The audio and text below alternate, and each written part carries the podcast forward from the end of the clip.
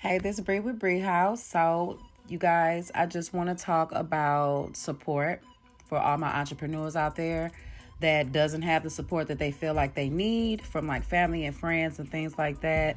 I think this is something that we all can kind of relate to. When you first start a business, what do you do? You go on Facebook, you may ask your peers on there, hey, if I start this business, how many people will support me? And then here you got a hundred likes and you may not even get 100 likes on Facebook normally. You know, you may get 5, 10, maybe 15 likes. And then you put up this inspirational post like, hey, I really, really want to start this business. Who will support me? So then you got all these people that's saying, oh, if you do it, cousin, I got your back. Or, oh, if you do this, I got you. I'm going to support. I'm going to share. I'm going to comment. I'm going to buy this. I'm going to be your number one You know, they're telling you all these things, making you feel so optimistic about starting your own business. And then after three or four months of you posting, you know, your content, it's barely getting any likes. You know, it's barely getting any shares. For all those family and friends that was under your post saying that they would support you, they're not always going to support you. And it could be many reasons. You know, we can't always assume it's hatred or jealousy sometimes people really legit just do not want to share your content on their page. You know, maybe they are mingled in endeavors and and your content doesn't really match the content that they normally post and they just don't want to share in that sense. And you may say to yourself, "Oh, this person's hating on me." They're not really hating. They probably just aren't in a position to like and share your content. But there's other ways that you can support your family and friends, you know? Um we often don't look at ourselves for improvement. We think that if we make a post, that it should be easy for us to make a quick sale. We don't take into consideration that it's not about what you do, but how you do it. It is very important whether you work out of your apartment, whether you live with someone and you live in their basement, whether you got your own home, whatever it is that you are doing for income, you want to post those things and use integrity, you know?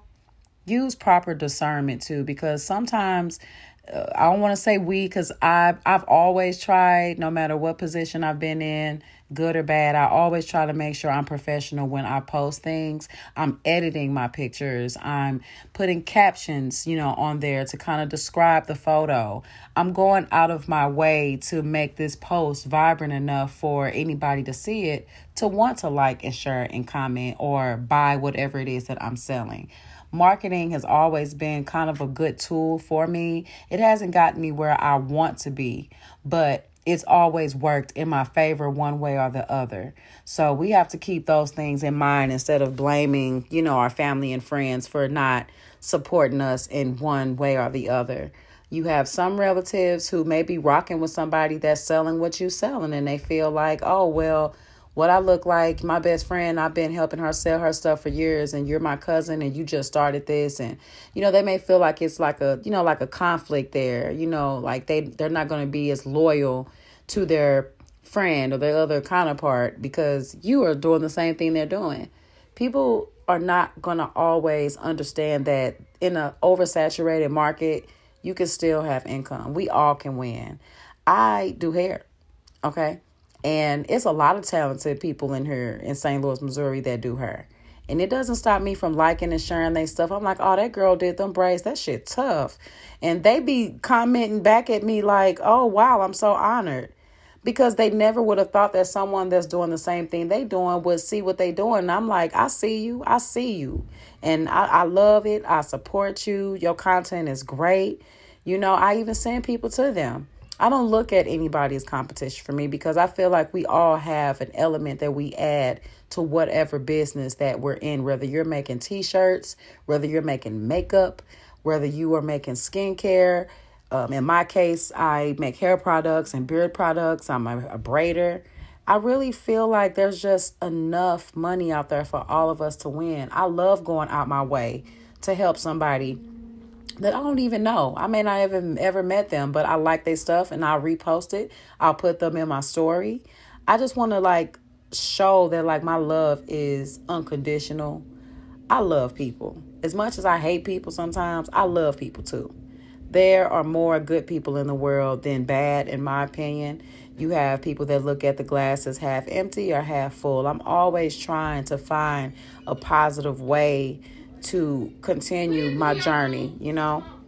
So at this point in time, I just want for people that are discouraged and they just really don't want to um, open up about the reason why they're failing in their business. You know, we can't blame our family and friends for something that we don't know if they're going to support us in or not. A lot of my support system came from people that lived out of town. I got clients that are in Atlanta.